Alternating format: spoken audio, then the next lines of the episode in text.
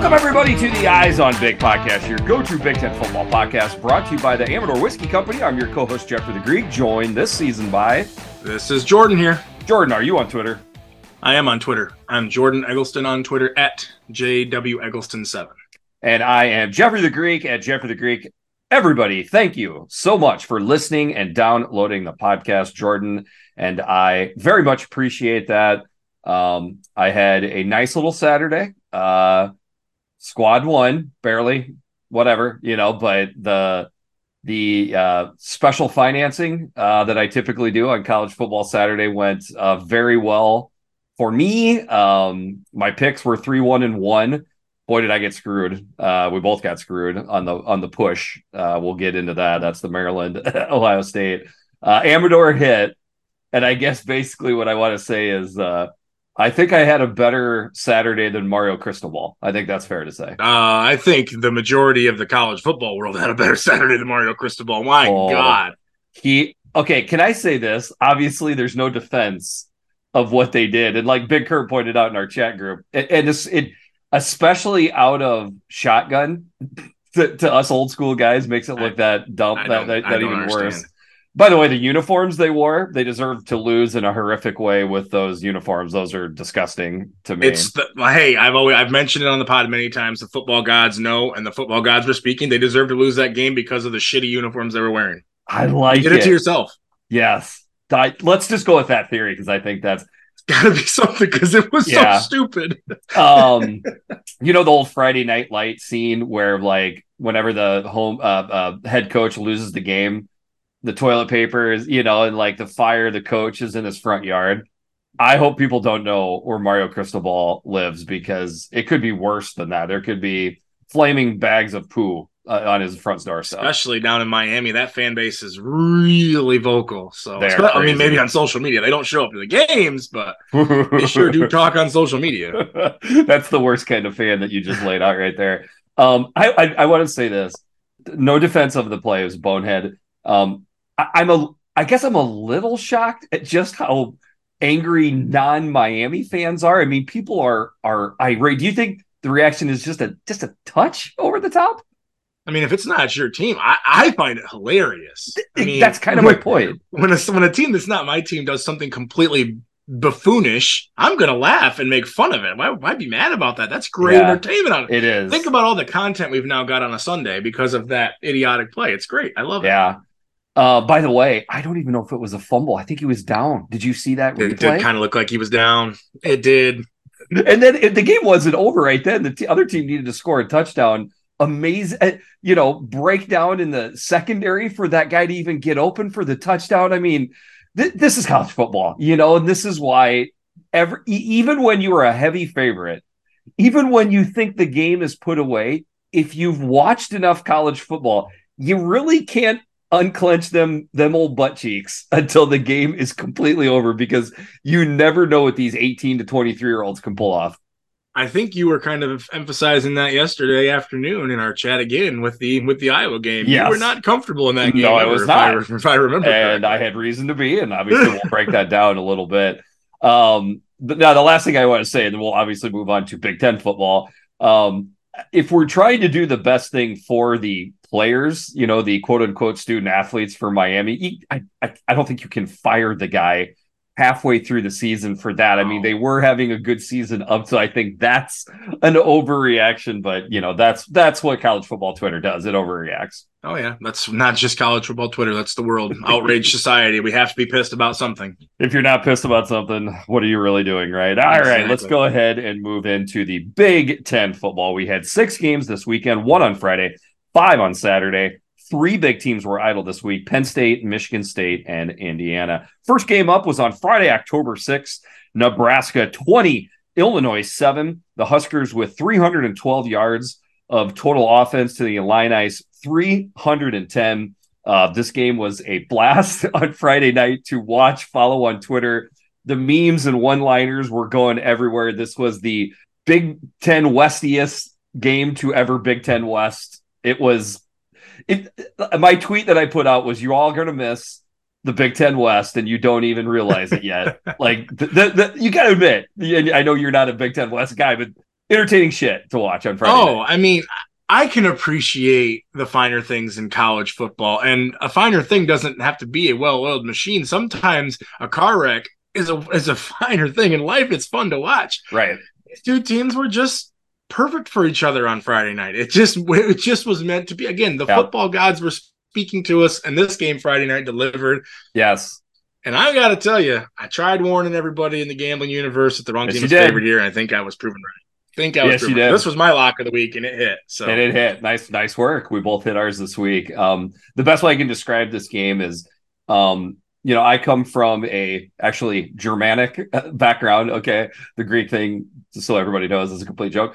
And uh, you know, we we try my family to be more by the book, you know, type type of situation. You know, like orderly. Um, and, and but sometimes the crazy aunt or uncle, you know, that comes over, it like spices things up maybe a little bit. Like that, that's how some of these Big Ten West games are. And I mean that in like honestly glowing terms because like I, I it's entertaining. I mean, certainly my team is a part of a lot of them too. Uh, but like in this game, it, you know, I've rewatched it today. I swear that 75% of the plays were either a turnover, a penalty, you know, where something was called back somebody getting there was injured. some kind of drama involved in all of it. I, I, mean, big plays that would happen that would come back, you know, uh, uh, uh, goal line stands that weren't, you know, or that scores that I, I mean, it just had it all. I mean, for your analogy, you're talking about the the Big Ten. There's always one Big Ten West game every week that is the drunk uncle at the family reunion. Who doesn't love the drunk uncle exactly. at the family reunion who's yeah. going to do something stupid to make an ass of themselves?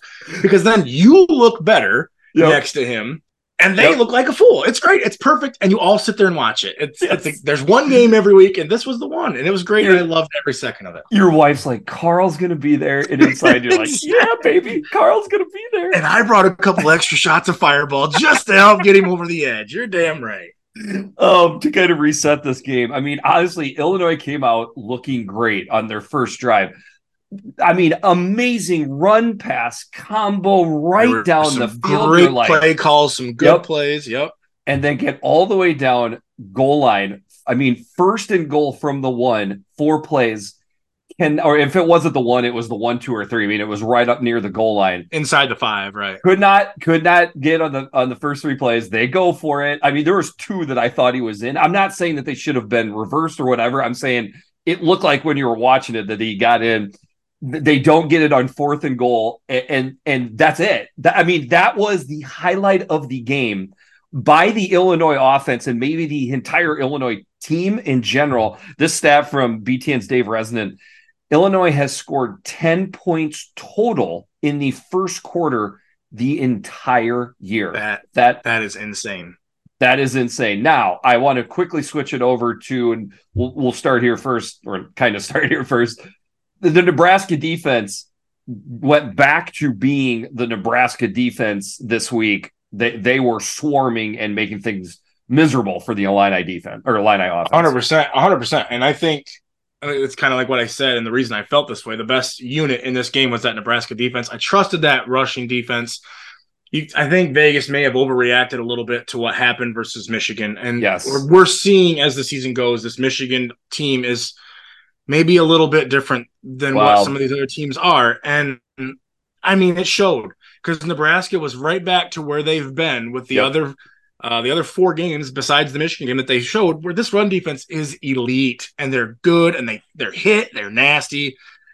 This this looks like a more vintage Nebraska defense yep. than what we've seen in years past. Yeah, um, I mean, vintage is you know we're going way back to vintage Nebraska defense. Yes, but, I'm not but, talking yeah. about Scott Frost Nebraska's. I'm talking no. back in the better days. Yeah, this is this is one of the for some of our listeners. this might be the best Nebraska defense of their life type of deal. Tony White deserves, entirely possible. Yep, 100%. Tony White deserves a ton of credit. And they had a lot of guys out, which there was, was a yeah, concern. Were, when I started seeing the injury report, I was thinking, "Oh shit, mm, this is not good for my and, lot for my line here." And but. the funny thing is, people were asking me, it was you know because I think people look for a little gambling advice, you know, from us. And people were asking me, "Are are you as confident in Nebraska as Jordan is?" And I'm like, I I picked him for a reason. I'm I'm not as confident. Why? Because of the injuries on on off or on defense for Nebraska, but in the end, I mean, they just swarmed. Part of that, and then switching over to Illinois' offense, it's in shambles. Okay, this offense has no identity, and if it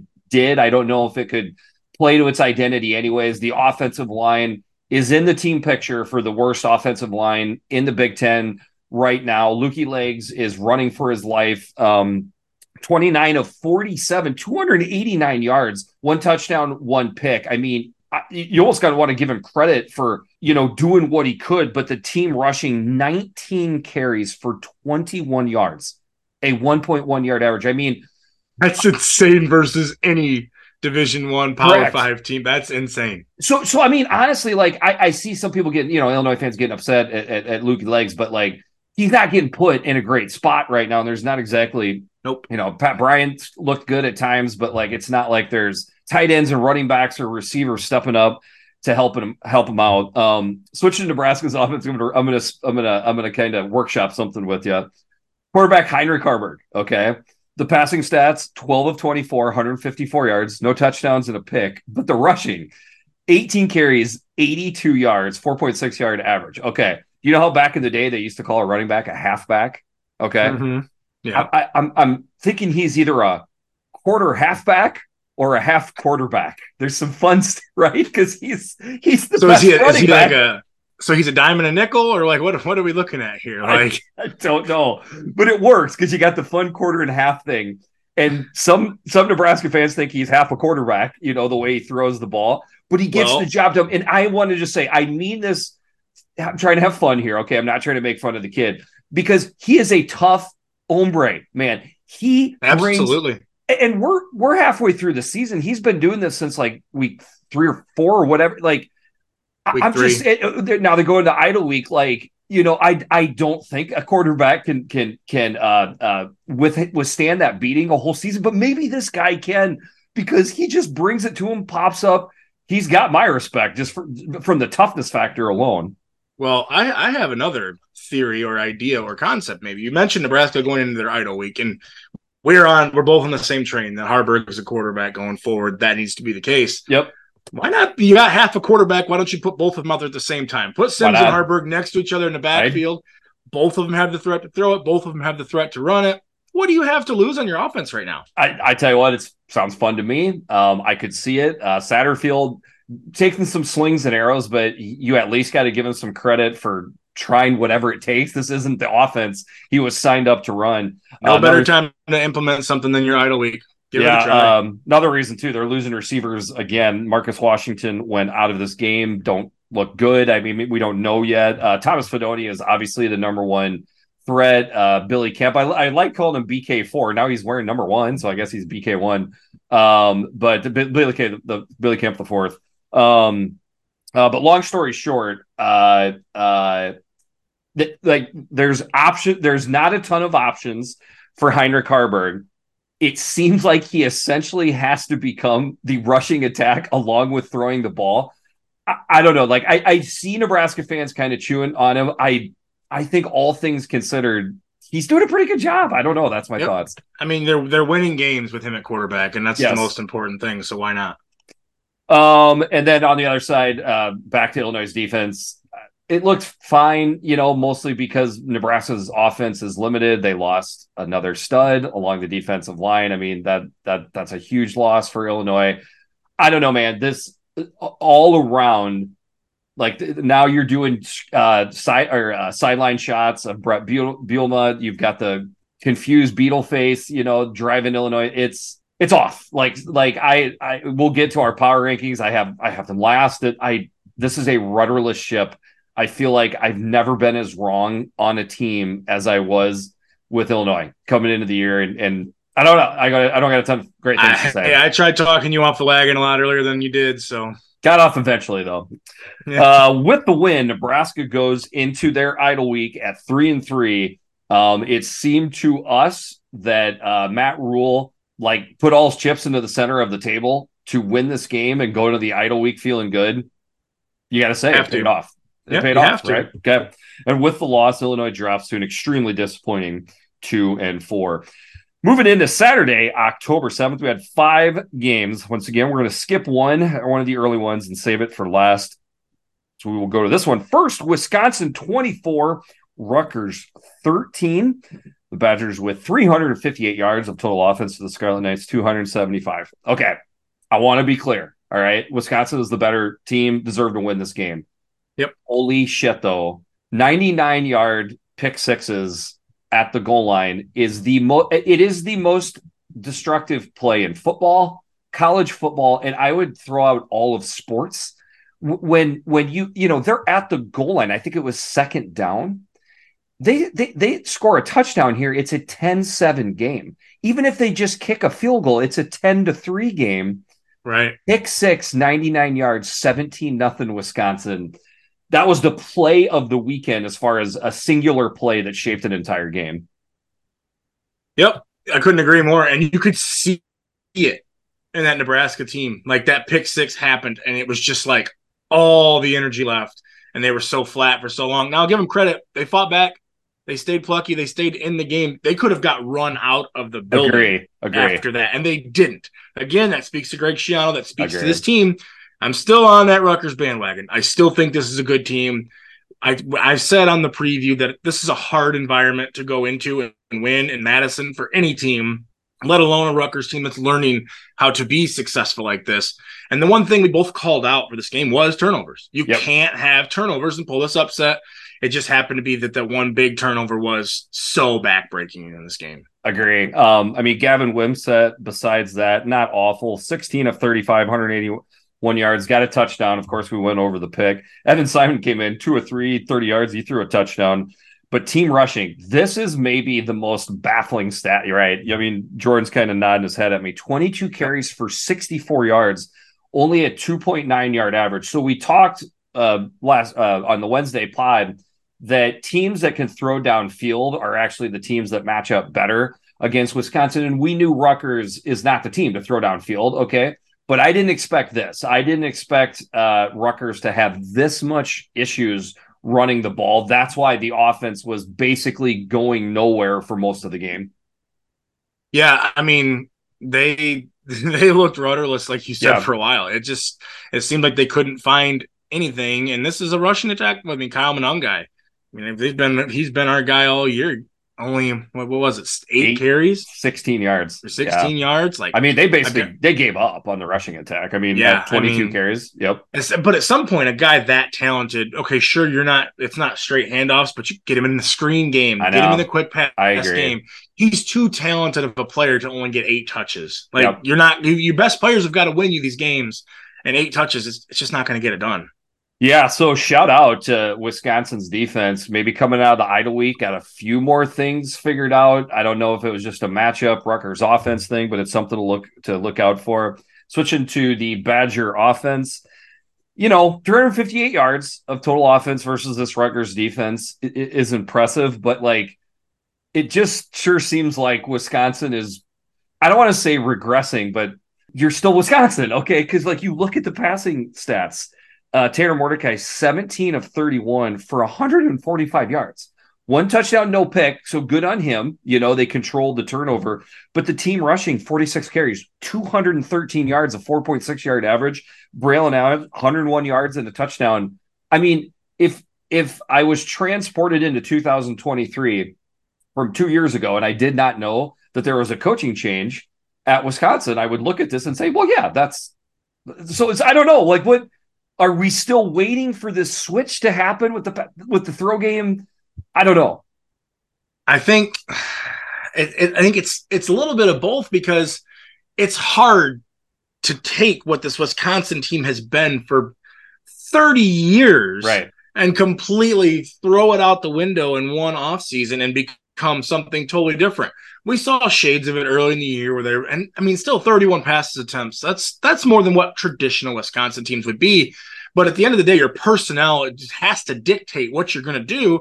And I think this Wisconsin personnel still says we're best at lining up and running the ball, especially when you got a guy like Braylon Allen. Yep. I mean, you you like we said, the best players have to win these games. It's clear he's one of their best players. Yep. And I think Luke Fickell is a good enough and smart enough coach that he understands I want to win and maybe this isn't the way I want to do it next year or two years, three years down the road, but for 2023, Correct. this is how I'm going to win games. in a Big Ten West that is very open and is ours for the taking right now.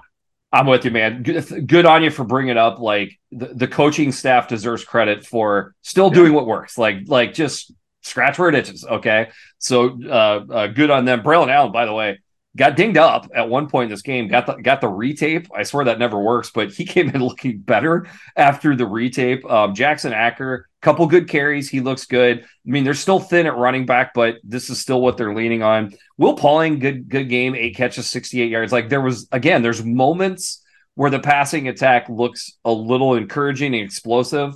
But you know, at 17 for 31, when you want to focus on the passing attack, I don't know. You know, I don't think that's what that's exactly what they want it to look like. And I, I mostly I'm con- I'm continually curious to see how this plays out. You know, they're not quite to the halfway point of their season. Like, how are they going to keep working this and at the same time trying to get to Indianapolis? You know, their first year. It's it's it's still an intriguing story to me with Wisconsin. Next next next week is another big chapter in that story for this team. Uh, yeah, and well, somebody absolutely. else on the other side of this podcast. I have a feeling it, it is. With the win, Wisconsin moves to four and one. With the loss, Rutgers falls to four and two, but it's not just Jordan or me on the Big Ten Network as well. Everybody is saying the same thing. Okay, they're four and two, but this Rutgers team is better than certainly the Rutgers teams that that predated it the last couple years. The Eyes on Big podcast is sponsored by the Amador Whiskey Company. Our unique process takes the highest quality Kentucky bourbon and finishes in California wine barrels. This double barrel aging technique creates characteristics from the individual barrels that are blended together to make an exceptional whiskey. Perfect sip neat or in your favorite bourbon cocktail. Amador is the perfect go to this fall on game day. Amador Whiskey Company, born in Kentucky, raised in California. Moving in to the afternoon. Northwestern 23, Howard 20. The Wildcats with 312 yards of total offense to the Bison's 331. So a quick little game reset. This was only a 16 to 7 Northwestern lead late in the third quarter. They score a touchdown. So entering the fourth quarter was 23 7. Okay, kind of what little bit. It's not crazy. Northwestern is not exactly, a, you know, a world beater, but they fell apart after that. Two more touchdowns, winds up 23 to 20. I mean, I, I don't know how much uh, of, of like really a threat they were to ever lose this game. But um, I, when I predicted, I, I predicted like 28 to 14, I think is what I predicted. I had one Northwestern fan took exception to that. Um, it, it, was it was worse. It was worse than that. It was a closer game. Northwestern was the better team, but you know they're not good enough to take any series or quarters off. Yeah, I mean they were. I don't think there were, like you said, there was never a moment where it felt like this game was in jeopardy. But and another thing is they they're not a team that can afford all the injuries that they had. I mean, not only did uh, Ben Bryant not play, AJ Henning didn't play. There there are other guys that are yes. just out. And a team like Northwestern, you need all of your players healthy to have everything working. You don't have the depth to go to handle all those injuries, right. and, and it showed. And I think why... late in this game, that's what happened. They got a little bit gassed, and some of these yep. guys don't have the experience. They got tired, but you know what? They got the win. Yep, that's what matters at this point for this Northwestern team and that's why I predicted it to be to look like this is because they had so many people out. Uh, ben Bryant, as you said, didn't play. Brendan Sullivan, 13 of 18, 131 yards, two touchdowns, no picks. I mean, if you're coming in and filling out, that's good. Team rushing, eh, 46, 181 yards. That's a 3.9 yard average. Cam Porter looks good. I think the most glaring stat and something that is going to uh, peg them as we keep going forward, they allowed 36 carries for 162 yards. That's a 4.5 yard average with sacks included for an uh, FCS team that people don't think is very good. So when I go over the power rankings, these are some of the things I'm going to be hitting on. With that being said, Northwestern goes into their idle week at three and three. I mean, they've already hit their you season. Can't ask for a whole lot of uh, I mean, like, and if they can improve on something like, do I think they're going to make a bowl? I do not. But the fact that we are in mid October and it's a somewhat plausible theory that Northwestern could make a bowl, good on you, David Braun. That that hey, there's a few impressive. other games on this schedule oh, yeah. teams that aren't playing great for sure. If they get a good day, yep, you never it happen. Make it happen. Next game up, Iowa 20, Purdue 14. The Hawks with 291 yards of total offense to the Boilers 343. this tweet from Austin J. Roberts. And Iowa moves to 5 and 0 when scoring points this season. That's a good one. I like that. All right, you go ahead and start out. I'm curious what you say, then I'll I'll jump in. Um, I, I was a little disappointed in the Purdue offense. I, I had a little higher expectation for him. Now, having said that, Hudson Card was running his life the whole game. I mean, he was under pressure nonstop. And uh, this Iowa defense is it's well documented what it is. But I did I did just feel like going into this game that I thought Purdue would be able to move the ball a little bit more, and I was kind of disappointed in how little they did. Yeah. Um, I, I as far as uh, calling Heinrich Haarberg, a tough hombre, we got another tough hombre here. I, I mean, Hudson Card had to be peeing a reddish hue uh, the next day. Like, my yeah, gosh, you say six six sacks, six and he, sacks, that doesn't count the number of times he got hit. Hit. Um, just staying in the game, let alone staying in the pocket and and still making plays. Um, I had a, I mean, one of the, the, the two biggest reasons I picked Iowa to win this game was just Kinnick coaching, you know, like brand new staff coming into Kinnick, and then I did feel good about Iowa's front seven going against this Purdue's offensive line. I didn't think it would look this bad though. I mean that that was that was a beating up front that Purdue took, and then they lost their best offensive lineman late in this game too. That's going to be a tough one to recover from for Purdue just on that side of it.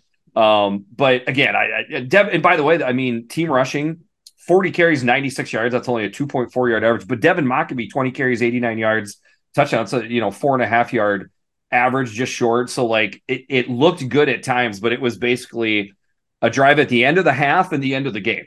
In between there, it was thoroughly dominated by Iowa's defense. Now on yep, the other 100%. side of that, the Iowa's offense dominated the Iowa's offense yet again. I mean, I, I, I, I mean, Jordan, like you're just at this point as an Iowa fan where, and and then, but then you, you know, and obviously what I'm getting at is just the frustration, seeing the same thing over and over again, and and you know, just the frustration. Any time in life where you see the same mistakes happen over and over again, I got kids, right, where they make the same mistake over and over, it just drives you nuts, and you know, that's maybe not the best you know comparison I can give but then you look at the at the rushing stats for Iowa: 35 carries, 181 yards, even with the sacks. That's a 5.2 yard average. That's good, you know. Like yep. the the rushing attack was good. Caleb Johnson, very good in this game. He is officially a Boilermaker killer.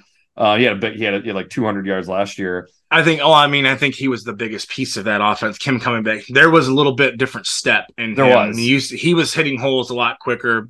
I mean, I, I asked the question on the preview. I said, "Is the uh, cure for a bad Purdue defense the Iowa offense?" And I, I don't think so. I think that Purdue defense is just bad because I mean the Iowa offense wasn't setting the world on fire, but it was able to have success right that we haven't really seen at a level we haven't really seen this year. I mean, the rushing alone, yeah, you saw a little bit out of Erick All, five of the six catches for 97 yards and a touchdown. So. With the other one going to Caleb Johnson. No, yeah. no wide, no wide receivers caught balls. We, we're, we're not interested in that. Uh, as the joke goes, these passing schemes are indefensible. It's just not the way that Iowa fans wish they were indefensible. Yeah. I mean, like the, I, I will say this: there are times like the there was a goal line play. I don't expect everybody to know this, but like the right play was called. The, the, the running back was absolutely wide ass open out in the flat threw the he threw like the post or whatever, right? Yeah, uh, and then there's two receivers in the same. I mean, it should have been picked off. It was a miracle that it was not. I mean, that was after, and I, am pretty sure if I can remember correctly, that was after uh, um, Cooper DeJean almost had a, a, pick six. It was it was the weekend of pick six. Uh, we'll we'll get into that more later. Um, and and they get a field goal out of it. Thank God. Uh, but but so do you sit there and you're like, there was a setup play that could have been a touchdown, and Deacon Hill hit him or couldn't hit him. So like that is frustrating to Deacon Hill. Deacon Hill was was often awful in this game. I feel hor- horrible calling out kids, but th- he was awful. But after years and years of the quarterbacks getting switched out, at some point the blame has to go back on the staff, and and and that's yeah, you, that's where you that's where you arrive as an Iowa fan. You you got to hit on somebody at some point, right? I mean, right. I mean, yeah, and it, that what that play you're talking about, I saw it on Twitter. I don't remember who it was that shared it, but they, they basically made a point of saying that Purdue wasn't covering the backs out of the backfield the whole game. And it should have been play, something he was alerted to. It's a great point. It, yep. It's like okay, so they picked up on a trend here where they're, they're not they're not throwing to the running back, so we're not going to cover them. And yep. you're right, he was 100 percent wide open on that play. And the last thing I would say is uh, th- this will probably make me my, you know, this will this is my fandom flaring out probably, but I, am curious on your take. If if Iowa's passing attack is just marginal, you know, something like 12 of 19 for 170 yards and a touchdown, I think Iowa wins this game by three touchdowns. Like yeah, because then you can't you can't crash on all the run plays. You, it, it, loosens up the defense a little bit. 100 and keeps and keeps the defense off the field so that they don't get extra possessions at the end of the first half and end of the game. But in the end, Iowa wins the game and moves to five and one. And I think if I'm correct off the top of my head, Iowa's five and one. I think they're either three and two or four and one versus the spread, or five or uh, four and two or five and one versus the spread. Like they so covered this. They covered that, this week. So. Right, so if you'd have told me if the only thing you knew is that Iowa went into Madison five and one with covering all but one or two games in the spread, you would assume things are looking great, right? Yep. Something like that. You have to, right? Ugh, with the loss, Purdue drops to a pretty darn disappointing two and four. Moving into our only evening game on Saturday, Michigan 52, Minnesota 10. Michigan with 432 yards of go- of total offense to the Gophers 169. Um, this was easy money. Only thing I'm mad at myself, Jordan. I mean, we Jordan was heat checking me. He was like, are, are, you are, you know are you seeing the same thing I'm seeing, or am I just looking at things through a blue and maize colored glasses?" And I said, "No, Jordan, this is what I'm seeing too." I, I there was a couple different plays I had in this game. They they hit with relative ease. And this is going to be essentially my message that I'm going to have keep going moving forward. Hey, Iowa fans versus Penn State. Hey, Nebraska fans versus Michigan. Hey, Minnesota fans right now versus Michigan. Just just toss these games away versus the big three TM. Like they they, they basically are meaningless to me, Jordan. It just they're in completely different weight classes. And by the way, you know, Michigan, Penn State, probably Ohio State, they're going to do this to a lot of teams that aren't just in the Big Ten West, right? It's oh, just oh, yeah. those three three teams are on a whole different plane right now. It it sucks, but until they start playing each other, there is largely just meaningless games for Michigan, Ohio State, and Penn State to play. I don't know what to say. Yeah, there was a graphic on the on during the game for Michigan. Their next three opponents are six and nine or something right. like that. Their last three opponents are fifteen and one. So wow. it's like, yeah, their it's season starts, getting worse. Right. Their, yeah, their season starts in November essentially. I mean, it is and, what it is for Michigan. And I had a thought, you know, partway through the Minnesota game. By partway, I mean partway through the second quarter, where I'm like, if I'm Jordan, the only thing I'm thinking about is health. Like that's yeah. that is your number one stress is just keeping. you may have a, you may have expressed that on a JJ McCarthy touchdown run when he lowered his throwing shoulder. That, don't you think that's stupid? defender. Don't oh, I mean it is. Okay, I mean I know 100%. I know you you know you can't take the the bite out of the dog the, the DAWG. what, what's, it, what, what's it stand for? You oh, remember that? Oh, uh, I can't remember what okay. it was. Bad, bad, pod, bad, pod, yeah, bad podcasting. Um, uh, but anyways, like yeah, keep keep them healthy. Uh, another thing to throw at this, I don't know what the third quarter stats were, but I think I heard something like 134 to five. That was the stats between Michigan and, and Minnesota in this game. Um, and then before we forget to say it, that's a little brown jug. So sticks in uh, stays in Michigan again. Minnesota hasn't beat Michigan at home since 1977. I guarantee you there was a lot of people listening to this podcast that weren't alive since the last time that happened. Including one of the guys, yeah, including one of the guys I'm recording. including one of the co-hosts. Do you have the DAWG uh, acronym? I couldn't. No, I, okay. I, couldn't find it. I was all looking. Right. All right, real quick. I'm not going to go through all these line by line, but I did predict. I did predicted lines for Michigan because again, we felt like we knew exactly how this game was going to go. I predicted JJ McCarthy 14 of 19. He was 14 of 20. That's how close I was on that one. And I predicted 201 yards. He had 219. I almost nailed I almost nailed JJ. And then on the ground, I predicted three carries, 47 yards, and a touchdown. He had four carries, 17 yards, and two touchdowns.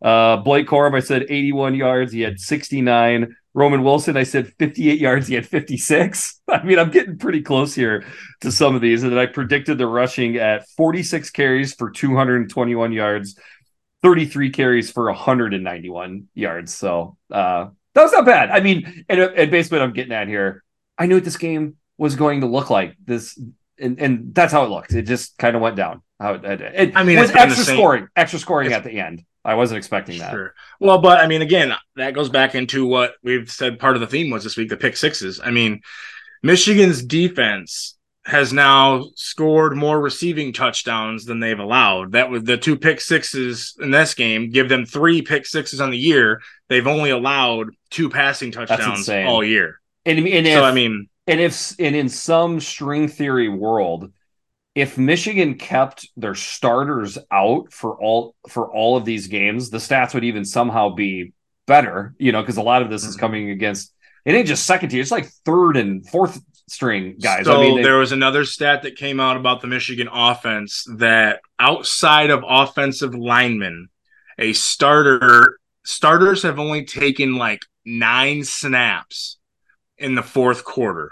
Okay. Excluding offensive linemen, because some of the offensive linemen have played into the fourth quarter longer. But like yep. JJ McCarthy hasn't taken a snap in the fourth quarter. Roman Wilson hasn't taken a snap in the fourth quarter. Like yep. Blake and and I tell you what, going back real quick to JJ McCarthy, um, stats 14 to 20, 219 yards, uh, touchdown throwing, two touchdowns, uh, or yeah, touchdown throwing, two touchdowns on the ground. So three touchdowns total.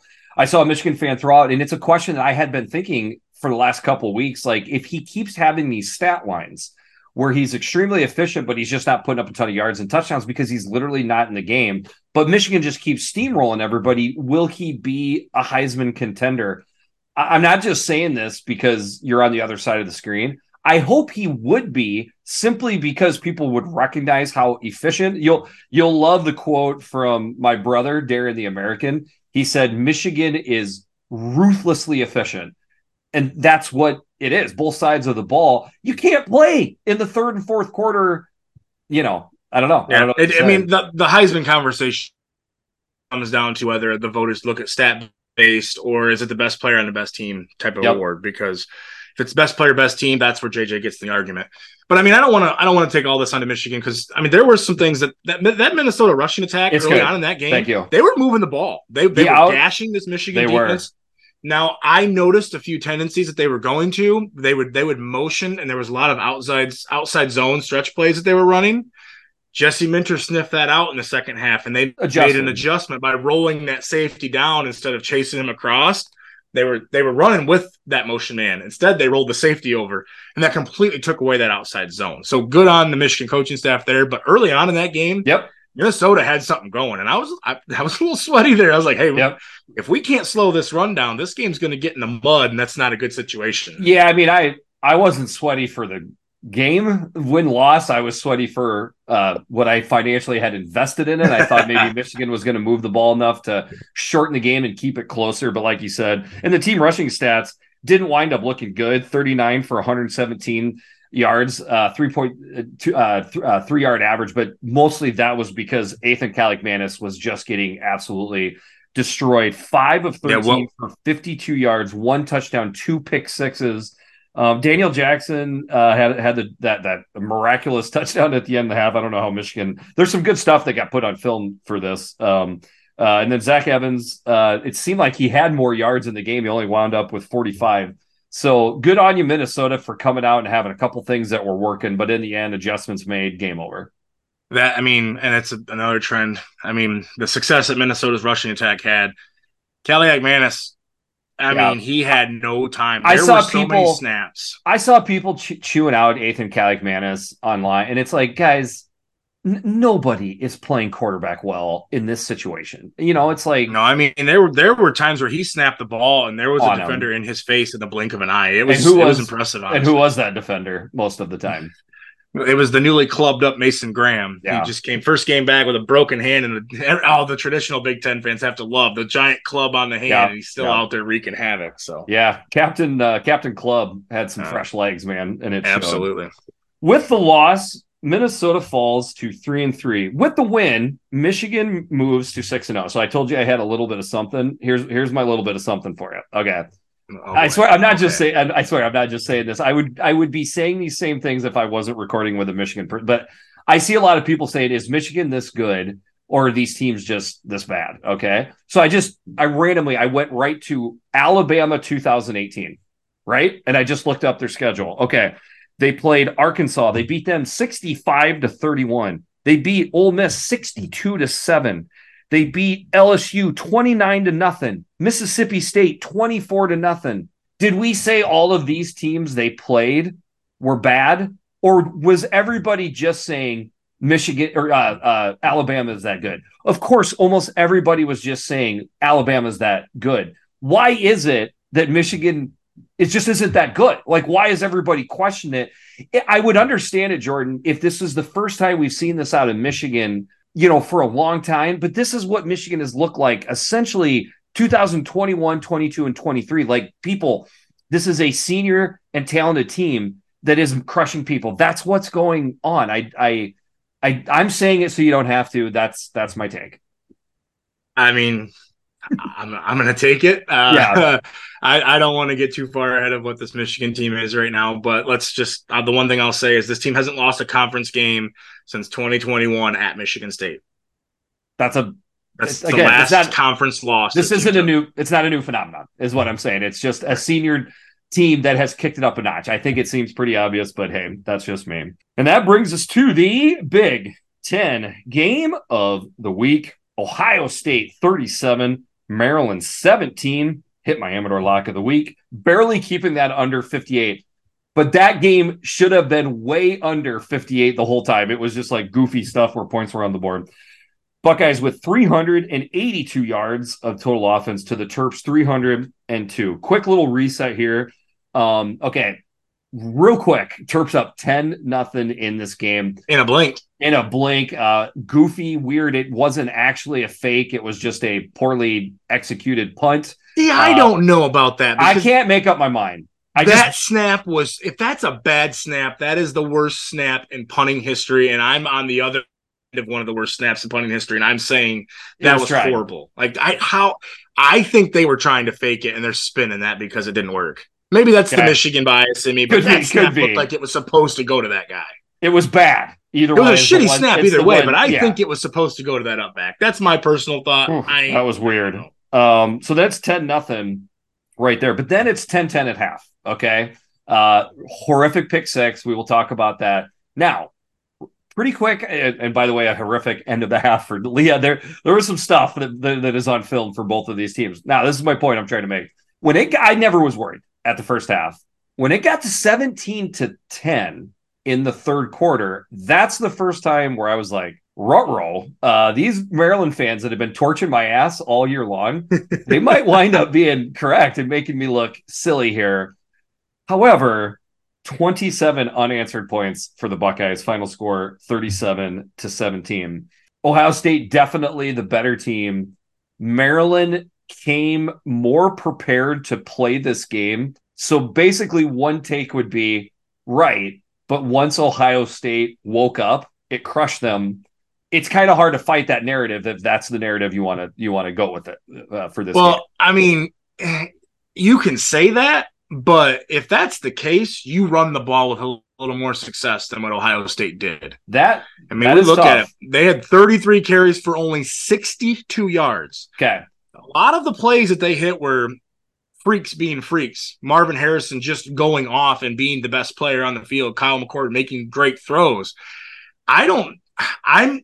I will tell you this much. I went into this game with questions about both teams. I walked out of this game with more questions about both teams than I had going in because I don't okay. know that either team in this game proved to me what they are on either end. I don't think Maryland is as bad as what this outcome came out, and I don't know that Ohio State is as good as this outcome came out. Okay, and I'm the Ohio State part of that. I'm strictly saying because they can't run the ball. I agree with the Maryland part. I don't know. I'm quite as harsh on the Ohio State part. That that might be your Michigan blood coming through a little bit. But one thing that Michigan, Ohio State, any fans are talking about is the lack of punch from that Ohio State offensive line in the rushing attack. There's there's no way to hide that right now. So I said in this game that I thought Ohio State should come out with more of a grounded pound ball control. I'm not so sure if they didn't try to do just that, Jordan, they, they just couldn't pull it off. And, and against Maryland, and I, I'm not saying Maryland has got a bad defense. I think this Maryland defense is better than people give it credit for. But you're Ohio State. If you want to move, if you want to move the ball on the ground, you should be able to do that. They they couldn't do it. It's going to be a concern. And and and then and I hate I I do feel like I, am self conscious of the fact that I feel like we immediately nitpick Ohio State. Okay, it is partly because of the the nature of being Ohio State, Michigan, and, and I was going to say it's the standard. I mean, it's... it is, and Ohio State fans expect that from Ohio State. So sure. I I hope they can at least somewhat see it from our point of view because there are some other things I want to bring up too that are that are you know very positive. Because another thing that doesn't look great is Kyle McCord early in games. Like he takes a long time, it seems like, to settle in. Uh, uh, Ryan Day was pissed at halftime on the offense, which he he should have been. Um, and it did pop out and look better. And how did it look better? I mean, you kind of already said it. They basically took YOLO shots. I mean, that's that's what it was to me. They're like, we're going to get one of our frisbee catching dogs down the field. We're going to toss it up to him. They weren't even good throws. It was Marvin Harrison and some right. of these uh, receivers see, but, coming. But that's what I'm I understand. I understand. That's but what that's I'm what... saying. Like so much of what they did to pull away in this game is that being a good offense, or was that saying we ain't got a whole lot right now? We're gonna throw it to the guy. We got this one. But, they, but those guys aren't going anywhere. Is my point. The, but I'm saying when the competition steps up because there's two more get, games. You're still going to get these guys singled up, and they're mm. going to be a mismatch for any. I'm curious. I'm curious. Well, this, I'm. I got a lot of questions. They I have do. things I'm, to work on. Don't get me wrong, but that's the Michigan fan that could be. I mean, but okay. I got questions. I would love to. Here, here, here's one thing that I would have to say. Terps coming into this game, averaging 38.6 points per game, 17 points. The the, the, the Ohio State defense deserves zero yep. amount of, of the fire coming from Twitter or anything else. Like that's as good as you can expect that defense to play. And you want to know another reason why? They were out on the field a lot because their offense was sputtering so much. So, like, this was a Jim Knowles. Like, I still feel like people chew on Jim Knowles. Like, this defense looks a lot better. So, give that side of the ball credit. They scored a they scored a touchdown in this game. I mean that that game that play kind of saved the entire first half, and who knows how much it saved the game, you know. So like, momentum was fully on Maryland's side when that happened. Fully yeah. on Maryland's side. Yeah, the questions, um, the, the questions that I've raised about the Ohio State offense, other side of that defense, they are eliminating some of those questions. I questioned their edge rushers and being able to get pressure. I think that was the number one factor in this game because both picks that Leah threw, he had yes. dudes on him right now and didn't have time to throw it. So Correct. to me, the the JTTs and that defensive front, the front I don't want to say front seven because I think some of the linebackers were a little eh in this game, but the pressure yeah. that they were able to get to was me good. was the difference in this game. And by the way, I just want to say, Kyle McCord, 19 of 29, 329 yards, two touchdowns, and no pick. And for a guy that we are chewing apart, that's a pretty darn good stat line. Um, now, going to the other side, um, Maryland proved to me that they were a good team. I, I was joking on Twitter when it was 10 to nothing, or maybe it was 17 to 10 has a team ever gone from unranked to top 10? I don't know if it's ever happened, but you would have had to have questioned. Like, let's say they pulled the game out. I, you know, it didn't happen, but and, and Maryland, I was, I was, I would be very impressed and happy if I'm a Maryland fan on how good my team held up along the lines. I thought both lines looked like they deserved to be in this game. Certainly, the Maryland offensive line had some rough. At moments, least, at least something to be desired, right? But like overall, the physicality was not swung one way or the other, is, is mostly what I'm trying to say. But you, I am disappointed in one player if I'm a Maryland fan, and I think it's pretty obvious. Taulia Tagovailoa is a super senior. He's been doing it forever. Stat line, not great 21 of 41, 196 yards, one touchdown, two picks. The pick six was awful the pick in the second half, can't throw that. And then yet somehow, dumbest play he makes, dumping it down. But at the end of the half, the, the, the clock runs out. They can't kick the field goal. I'm also putting that on locks. I, I why oh, is sure. that? Why is that even a route that's available? That ball either is going near or back the the out of the end zone, or nowhere. Like just like yeah. that shouldn't even be. You got to know the time. You got to know the. You got to know your situations there. That's yeah. So it was just overall play like that. That in the end, like I've seen some Maryland fans say, "Same old Maryland." I don't completely buy that. I do think that uh, you you agree. This is a. No, I agree. This is a little bit better Maryland team than even last year. Certainly the year before that. It's it's just tough to go into the horseshoe and get a win. That's that's and that's well, why I predicted Ohio State to win the game, but Maryland to cover, you know, and that's how it should have been. That stupid field goal end killed me. But like, you know, th- this was the game I was expecting with just a little bit different twists on, you know, uh, uh, Ohio State not being able to run the ball. Yeah, I mean, I said it before uh, earlier. Um, I I don't think Maryland is as bad as what this result ended up. No, I think there was three to four really bad plays that really swung this game.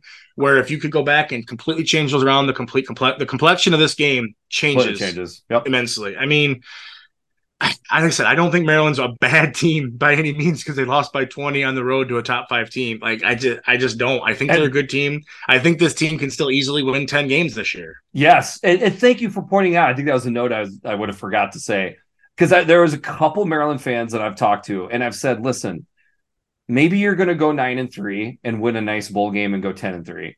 We, that's a good year. I, I, know it's not as what, but 10, 10 and three seasons are fun. You, you get, there's a lot of teams that would trade you, for that. Exactly. So if, if that's where they get to, I, I think that's awesome. With the loss, Maryland drops to five and one, as Gus Johnson said before the game. If they were in the SEC, they'd be ranked, which was hilarious. wrong. Which was hilarious. Ain't wrong. With the win, Ohio State moves to five and zero. Oh. All right, first uh, post breakdown up. Weekly EyesMan. What do you got, Jordan?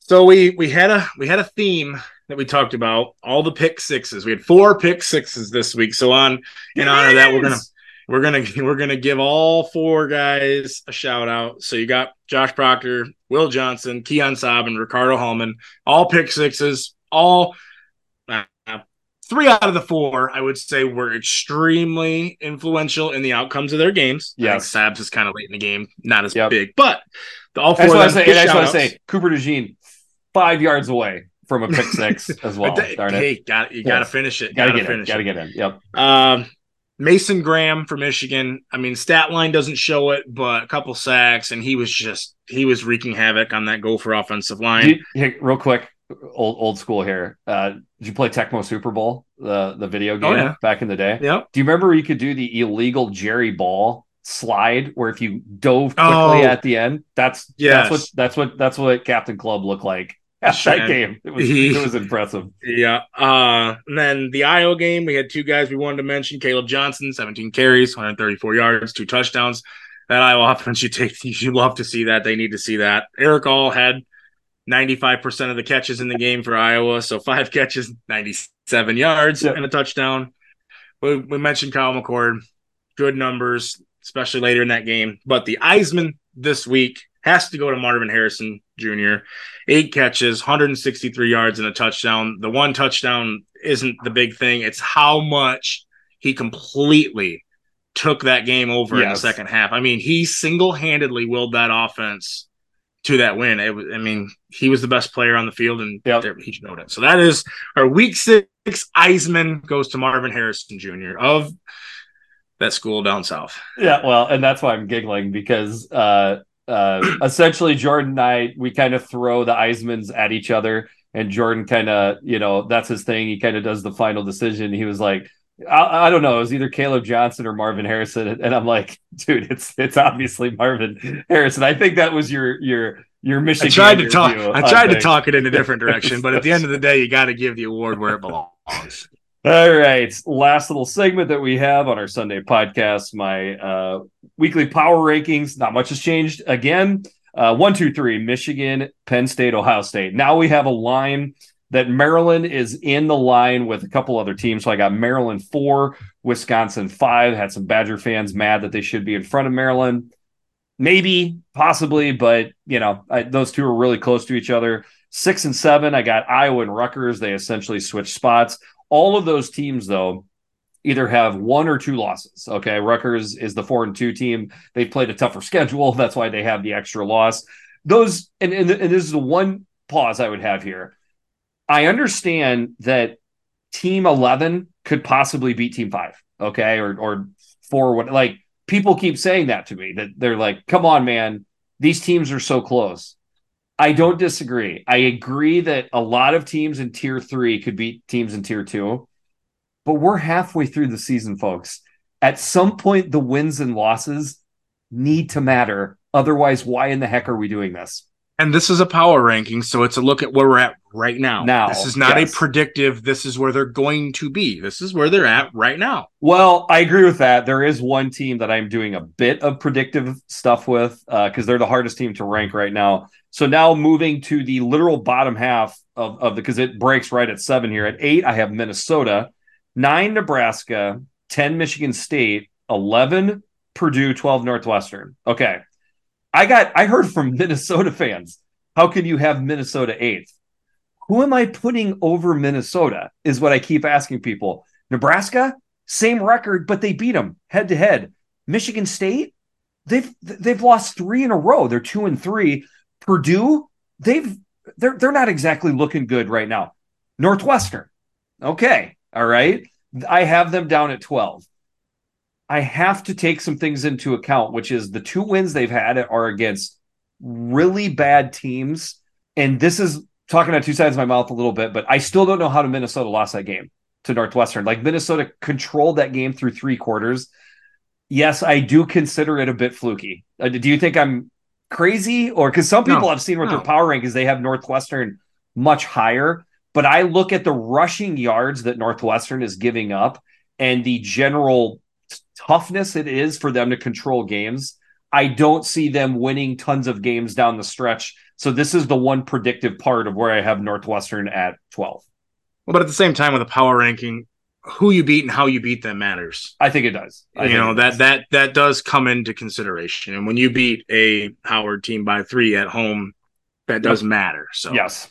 Uh, and then the last tier, teams 13 and 14, 13 Indiana, who moved up this week. A lot of the joke was one of the best rivalries was Indiana versus the Idle Week. It, it worked for them. I I had moved them up. Why? I've got Illinois last. I, I, think I, you have to. They, they are they are free falling, and they just lost their best player on defense. Like they have no answers up front. On I don't I don't know. It's I don't disagree baffling. with it. I think you're right. I think you have to. Illinois fan, and there was even an Illinois fan that came to my defense saying, "No, you know, like th- this is what we see." Illinois fans are ready for the round ball pretty quick here. I mean, it's ironic that the two teams on the bottom are, you know, look looking for the winter sports is what we should say exactly. right. So, I, I don't have a whole lot of disagreements with it. I think you're pretty close again this week.